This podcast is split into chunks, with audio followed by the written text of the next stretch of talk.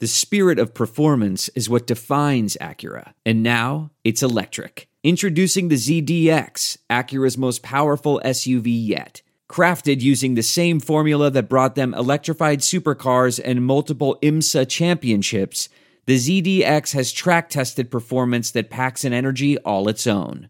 Unlock the energy and order yours at Acura.com. This week on Buckets, Boards, and Blocks, Happy New Year. It's the first episode of 2020, and we are in conference play in the ACC. This week's guest is my new running mate on the ACC network, and I can't wait to jump into women's hoops and a little bit of men's college basketball as well. Stick around, but Darlene, you know we can't start the new year without you. Let's run it.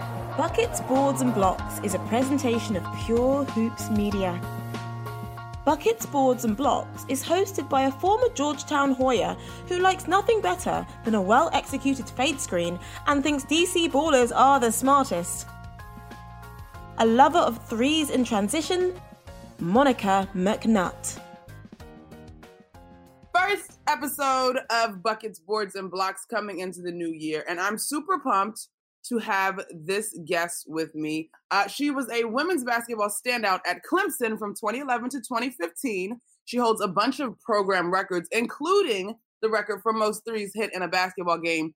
Currently, one of her titles is the co host of Out of Bounds on the Roar down in the South Carolina area. It can be heard in Greenville, Anderson, Clemson, and in Spartanburg. You can catch it on the Roar mobile app and, of course, on WCCPFM.com. She is also my teammate, running mate, in fact, for the two man game at the ACC Network as women's basketball analyst. She's my friend, Kelly Gramlich. Kel, welcome to the show. Monica, what an intro. I you know what? I love working with you. Your energy is is next level. So I feel like this podcast is going to be awesome. I'm ready to go. Listen, that's what teammates are for. You know, as shooters, you know the assist is important. So I have to set you up. I'm not sure though with us like on the court back in the day. I'm not sure if there would have been enough shots to go around. You know what I'm saying? I'm saying I I, I agree. we just have to don't don't play a zone. We're straight up zone. That's right. All right, y'all. So before we jump into ACC hoops, obviously because that's the thing that we talk about most, I do want to share a little bit about your story. I love in this pod, especially when I have women on who are up and coming, like to kind of hear how they got where they are. And I think for you, you know, I love that you are in Clemson on the radio talking all sports, in particular football. But how did you land there?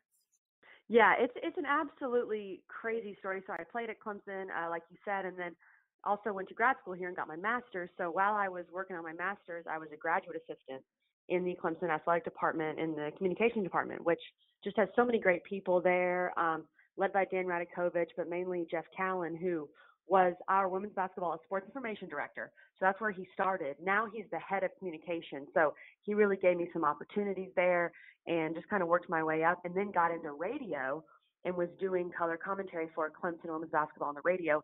Did that for four seasons. And that's where I met my co-host, William Quackenbush, who um, I met at a women's game. And we just started arguing about the NBA. I'm so serious. We met and like five minutes later, we were arguing about the Golden State Warriors. And so Jeff said, Hey guys, you should do this on the radio. So then Quack, uh, being the great guy he is, invited me to come sit in on the show and be an intern. Things just rolled on from there. I was offered to be the co host of the show. And so that's how I got into radio in the first place and then started pursuing more TV and, and, and basketball color commentary and things like that from there. So just owe it to a lot of great people at Clemson and just always had a, a, a supreme interest in sports, all sports, basketball, of course, but also football. And I love arguing and debating. So that's how we got to where we are. Uh, I love that. And I think for me, I have my little nest, we'll call it, of mentees. And yeah. people are always like, you know, what, how did you get there? How did you get there? And I keep saying that the journey is so different for everybody. I, at this point in my life, and it took me a minute to get here, but I rest in there really is no right or wrong answer. There's all learning experiences. Um, but for you, for sure. what do you think was the most challenging part before you landed the radio gig? Yeah, no, you're exactly right, Monica. And it is hard, you know, when especially young women will ask you or me, you know, how do you get there? What do I need to do? And there's just no right way, there's no right answer. But to me, it all comes down to people and the people you meet and making those relationships and just being honest and in, in those relationships and not seeking out people to kind of acquire jobs, but just seeking out people to to get to know people and to expand your circle, and then mm-hmm. things will kind of take off from there as long as you're meeting the right people. But I think one of the most challenging things was when I was doing radio, I, I wanted to break into to TV with color commentary, um, but I had to pay my dues, and and that's something that you learn through sports that you and I both learned. You know, when you're a freshman, you know you might not get the privileges and the playing time that you get as a senior, and you have to work your way up and put in the work and get those reps. So, just going through that process, and then finally getting to do more TV, and then work it up to ACC Network now. I think that was the hardest part, but it was also the best part because the process is what matters and, and making sure you're getting better every day. Man, that's so true. The hardest part often is the best part when you look yeah. at how it one it humbles you. Uh, it, it really tests your commitment and your dedication, and you find out, do I really want this as bad as I'm saying I want it? Without a doubt. And, you know, again, I think that's why I, I personally think team sports are so important and that everyone should play a team sport, whether you just, you know, try to in high school and middle school or whatever it is, because you learn that it's not all about you and you need to be able to work with people and and put in that work and really grind. So 1000% agree. I, i'm sure your story is, is somewhat similar there but i think it also makes you appreciate where you are and just be so grateful for the opportunities that you currently have. Yes we are listen i'm back here. Amen corner because you are pre okay so this is definitely a basketball podcast and we're going to get to basketball. We're recording on a wednesday. It will roll out on thursday the 9th on Monday, the 12th, or no, the 13th, excuse me. All right, Kel, we got your national championship game. And you know you're my girl, but I've just got friends that are New Orleans based that I've known a little longer. But talk to me in general, national championship, what what are you anticipating? Monica, I saw you picked LSU. And when you texted me yesterday and said, Hey girl, you want to call my podcast? I thought, uh, is this the same Monica who picked LSU? Just kidding. So when it comes to this game, I am so excited. And you know, talk about just just being lucky and counting your blessings. The fact that I've done radio for four years now in Clemson, and Clemson has made uh, five straight playoffs. And now, you know, every year I've been doing this, we've been talking about playoffs and talking about national championships. And two of the coolest radio shows I've ever done were the two post national championship shows where especially the first one that Clemson won in 2016. We were down in Tampa and doing a show from a hotel room.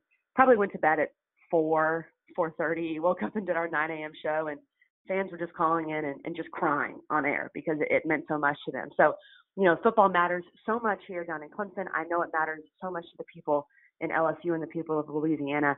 And these two teams are excellent. The offenses are, um, you know, just historical, especially LSU's with how well Joe Burrow has played. To throw 55 touchdowns in 14 games is just absolutely absurd.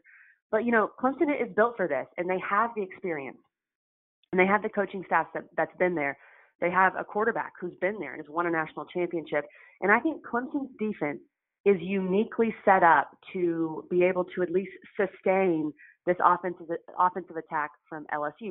I'm not saying they're going to shut them down because I don't think anyone can shut down LSU.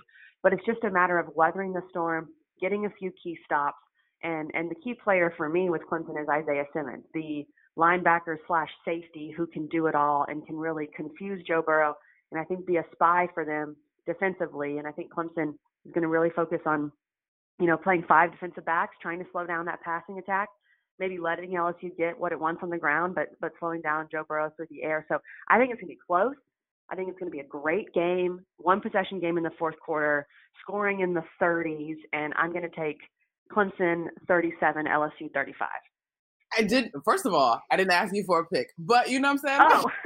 no, no, no. I love your pick. I love your pick, and I would not expect you ever to pick against Clemson, just for the record. So we could have. Yeah. Now this is what I will say, and then we're going to roll into hoops. Um, semifinals, Ohio State. Trevor Lawrence takes that nasty hit and I remember, yeah. being, ooh, like, ooh, that's ooh, right? I did, I obviously have not followed college football as closely as you have, but just, you know, keeping track. Clemson steamrolled everybody for the most part. I did see something out of that unit, out of that team in crunch time that I wondered. It was almost like the conversation that people have about UConn women when they're blowing everybody out and all of a sudden they're in a tight game, right? Like, do they have the intestinal fortitude? Are they battle tested enough to be able to make it happen when it's tight.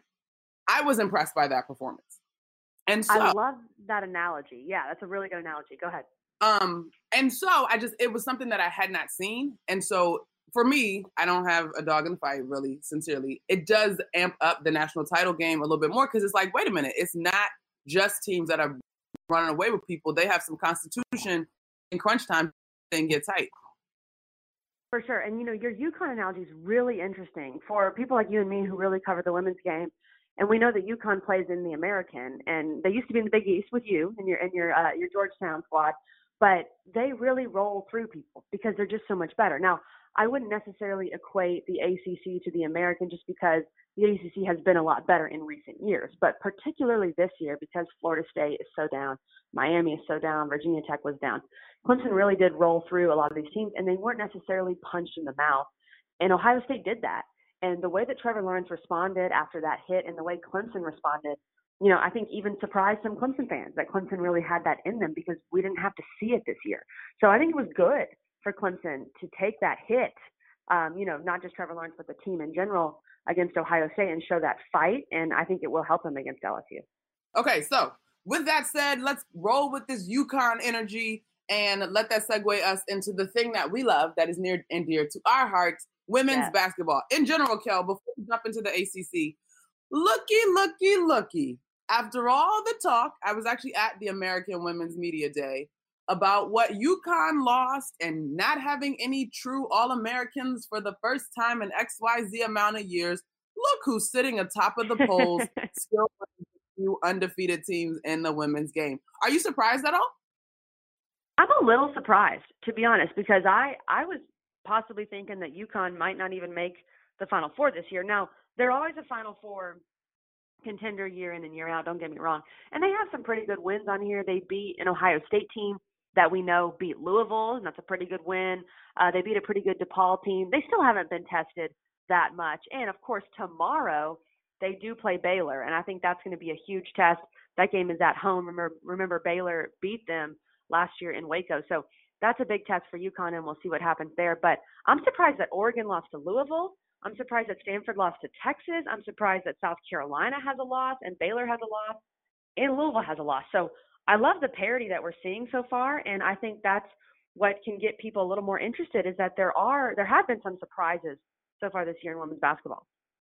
A little bit later, we'll get into that parity conversation across the board. I think we love it on the women's side, and I feel like I'm getting a lot of cranky uncles and old men on the men's side about yes. it. But we'll talk about that a little bit later.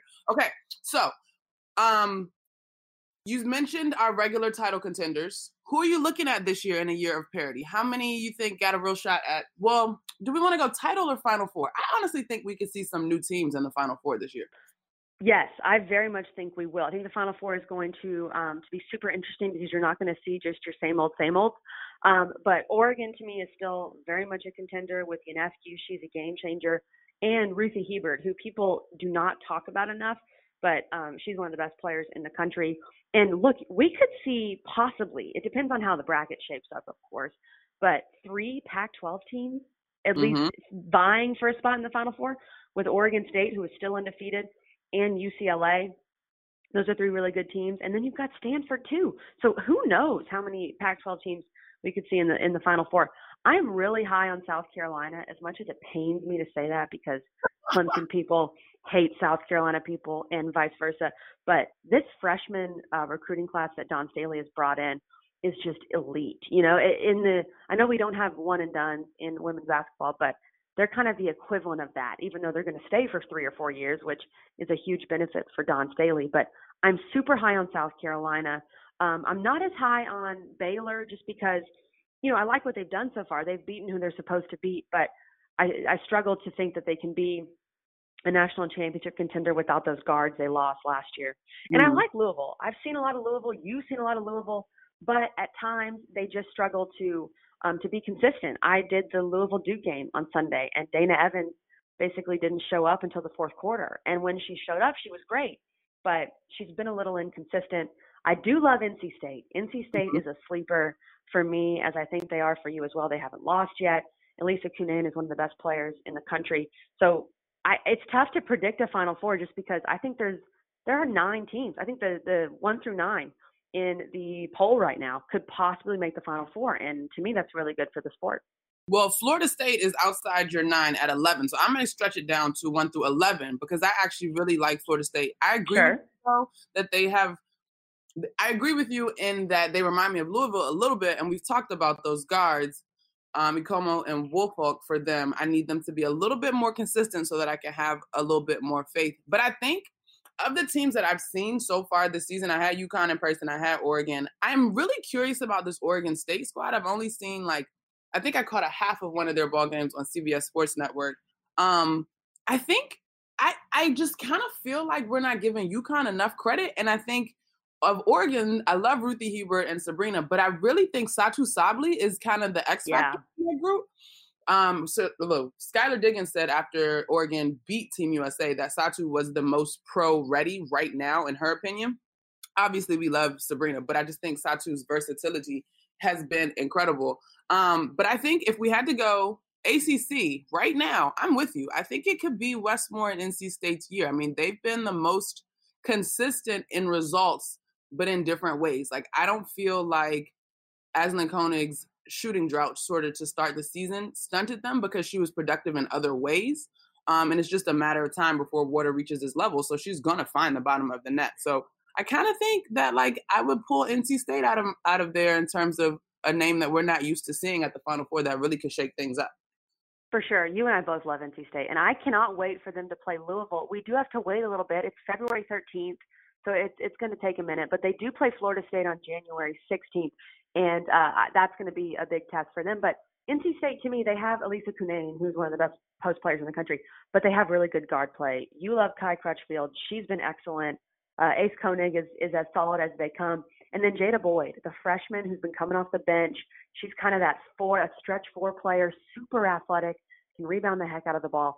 If she can play better and, and continue to develop and be a true six man for them, then I think the sky's the limit. And we know Wes Moore is just a, a great coach as well there in Raleigh.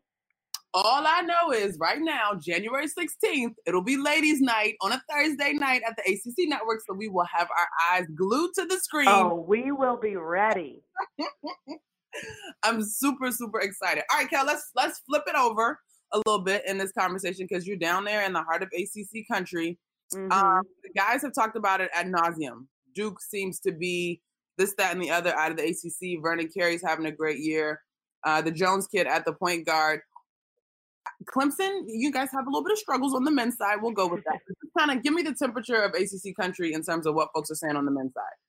Well, you know, I think this is a, a most people would would agree this is kind of a down year for the ACC. I think you've got four teams that are locks to make the tournament, and then you've got your NC States and Virginia Techs and these teams that could possibly work their way into the tournament. We saw Virginia lose last night mm-hmm. which was pretty shocking, and and lose at Boston College, which is a team that you wouldn't suspect really anyone to go there and lose. And then North Carolina has struggled tremendously. So the middle of the pack, I think there's a lot of room for upward mobility for Clemson and Wake Forest and these Notre Dame teams that can get wins. Georgia Tech has looked pretty good in ACC play so far. It's just it's kind of a down year. And so when you look at the top, you see Duke, who I who I still think is the best team in the league even though they had that crazy loss to Stephen F. Austin, which is just kind of unexplainable. And then I would maybe argue that Florida State is the second best team in the league with what Leonard Hamilton does there. They always have great depth.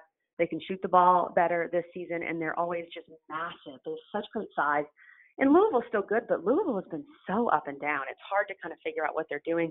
And Virginia, Virginia can still defend, but Virginia is really struggling to score. And so I struggle to trust them because they can't score. So I think Duke's the best team. I I really hope the ACC gets six teams in the tournament this year, but especially with UNC struggling, and of course a lot of that has to do with injuries and the Cole Anthony injury.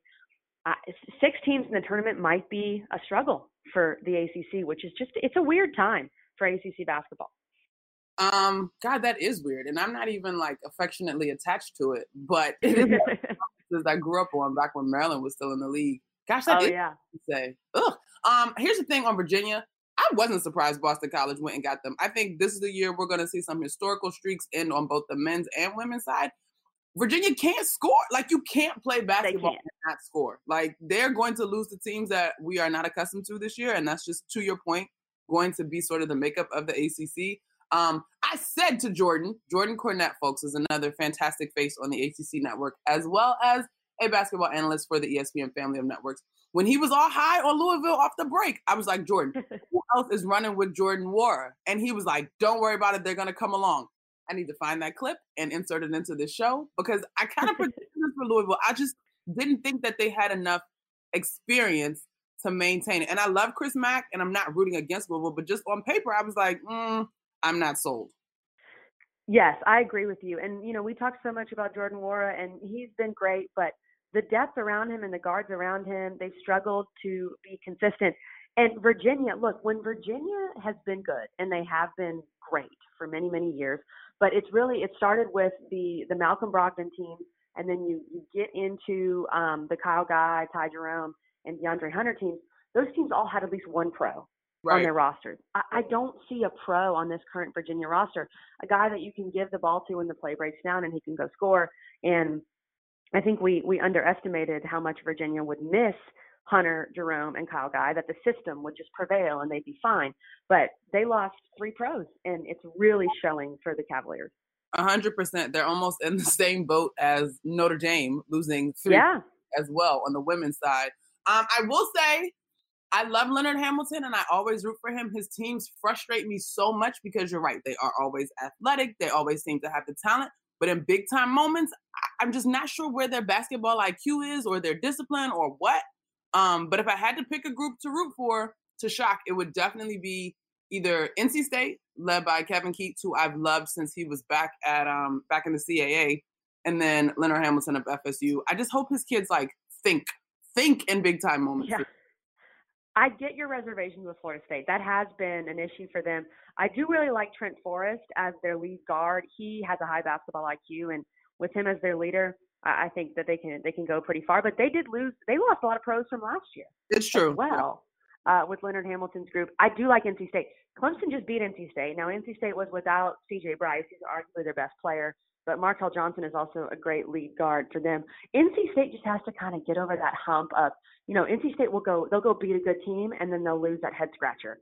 They'll lose to Wake at home. And you're just thinking, come on, NC State, if you just don't lose two terrible games this year, you'll make the tournament. So just be consistent. And that's what we're kind of all waiting for from NC State. We will certainly see. It's funny that you mentioned tournament bids for the ACC. I think I don't know, just on on the surface, off the top of my head, not really digging in. I think it seems like it's going to be a pretty strong year out of the Big Ten on the men's side. I didn't realize that Baylor was ranked so high on the men's side. Yes. Uh-huh. And then you know I'm a Big East girl, we don't have a ton of teams ranked. I think we had the Big East had four teams, it might have been five teams ranked at one at one point in the season. I don't know how the rankings have shaked out now, but I do think that the quality. My Hoyas are a little bit down. I got to see what happens. I'm going to the game tonight. um, I do think that the quality in the Big East, um, those teams are going to be battle tested, and we know how important guard play is in the tournament on both the men's and women's side. So the tournament bid thing is going to be something to watch this year for sure. It is right now, according to uh, Joe Lunardi on ESPN.com. He has ten Big Ten teams in the tournament. Yeah, I'm which not. Is pretty crazy on the men's side. Yeah, and then the Big East is second with six. The ACC, if you know it ended today, the ACC would only have five teams in, mm-hmm. with NC State uh, as one of the last four in, and then you're looking elsewhere to try to get some more teams in. So Big Ten is very deep this year. I, I like what I've seen from a, from you know Michigan State, Michigan. Um, Minnesota has looked mm-hmm. better. Some of these kind of middle of the pack programs that have looked better. And then the Big East is, is still playing good basketball, but the ACC to only get five teams in that that would be pretty shocking. That is kind of crazy. I remember, I can't remember the year. I want to say I was still living in Florida, so I want to say it was 2017, maybe when the the ACC got like nine in, and I remember oh, writing yeah. publication I was writing with when they all lost, not all, but like most of them lost early in the tournament. And I think that was the yeah. year North Carolina went on to win.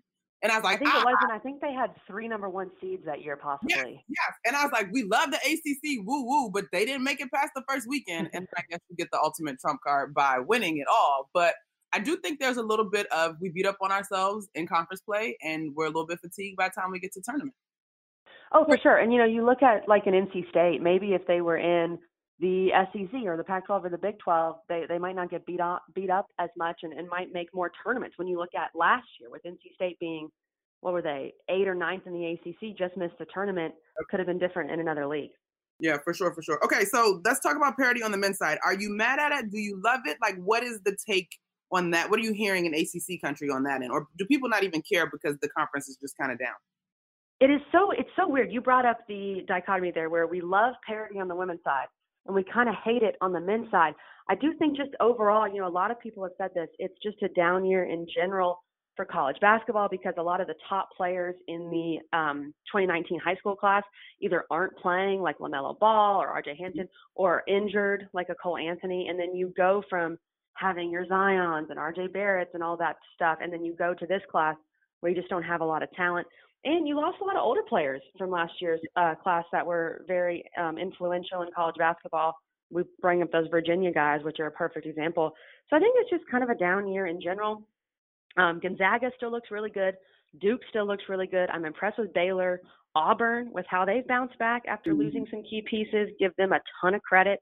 So, yeah, it might be a little bit of a down year, but you know what that means? That means it's going to be a crazy NCAA tournament, and that's going to be a lot of fun. So, I'm good with that.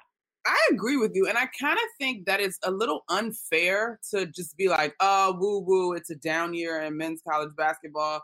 Um, not everybody is going to be the class of Zion and you know what I mean? Like, yeah, I think we've been spoiled, I guess, by kids whose names would be in the marquee and captivate audiences.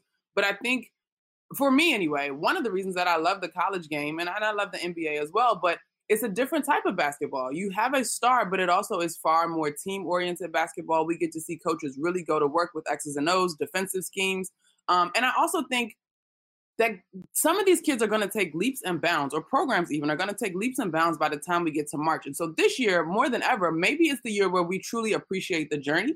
And I think mayhem is fun. Like I, I, I I lament the folks that are super down on it in a negative way. Yeah, it's different. You know what I'm saying? Like your blue buds, your blue bloods aren't necessarily your blue bloods, but I think it's good. I think it's great. Well, and to a certain extent, the men's side has become a little too reliant on the one and done. And so when that rule eventually changes, which we think it will, uh, when the NBA renegotiates and all that stuff, then maybe we'll get back to, you know, you bring up Maryland and, and Duke and some of these teams from the 2000s. Our coworker, Carlos Boozer, you know, I can mm-hmm. name the whole starting five of that 2001 Duke national championship team, just because we we were we knew these guys because they stayed three years, they stayed four years. You knew the name, you followed their career, and so eventually, if college basketball gets away from the one and done, I think that's that's going to be good for the product as a whole. Indeed. All right, Kel. So this is how we wrap up with our guests on buckets, boards, and blocks. This is the name of the show, and that's how we wrap the show. You have a choice. You can give me one, or you can give me all three. Give me one, all three. So the definition. The bucket is the thing that you love. Give me more of this thing in basketball in 2020. I love it. I can't get enough of it. The board is the thing that mm, maybe at first glance I'm not crazy about it, but it has some redeeming qualities like a fantastic offensive rebound, right? Okay. And then block is the thing that you want no more of. Get that out of here. I'm done with it. And so we're blocking it. Okay, so this is for in college basketball right now. I'm giving you the entire world of basketball, whatever you want. Oh. Your board or your block. Oh, man. Okay, the entire world of college basketball. You know what? I'll go with buckets. First thing okay. is buckets. And um, I've seen them play this year. You've seen them play this year, just in general as a team give me more NC State women. I feel like they they don't get the respect and the credit they deserve. Now we'll see how long they can keep their unbeaten streak going, but I wish just nationally people would pay more attention to them because they're a lot of fun to watch. They play a great brand of basketball, um, and and they can do it all. So that's my buckets for you. Fantastic. I echo that bucket. I, girl, if NC State goes to the Final Four, you you think they'll send us? We got to go. we better. We need to do uh, nothing but net or all ACC live to the Final Four, and uh, we'll have to lobby for that. There you go. I agree with that. All right, Kelly. Thank you so much for joining me, my friend. Folks, make sure you check her out. She's great. Monica, I appreciate it. Thanks for having me on, and I will see you soon in snowy Connecticut. Yes, indeed, girl. All right, let's go. Time to stick the landing.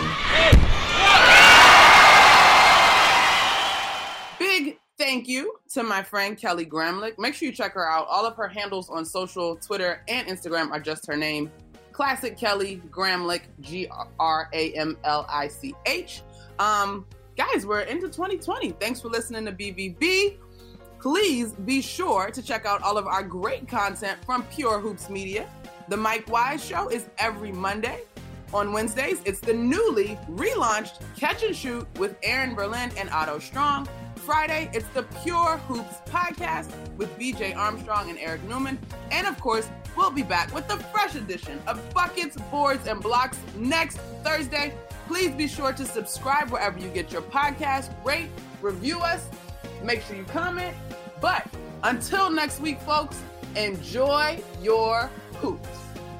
Buckets, Boards and Blocks with Monica McNutt has been a presentation of Pure Hoops Media. Forward!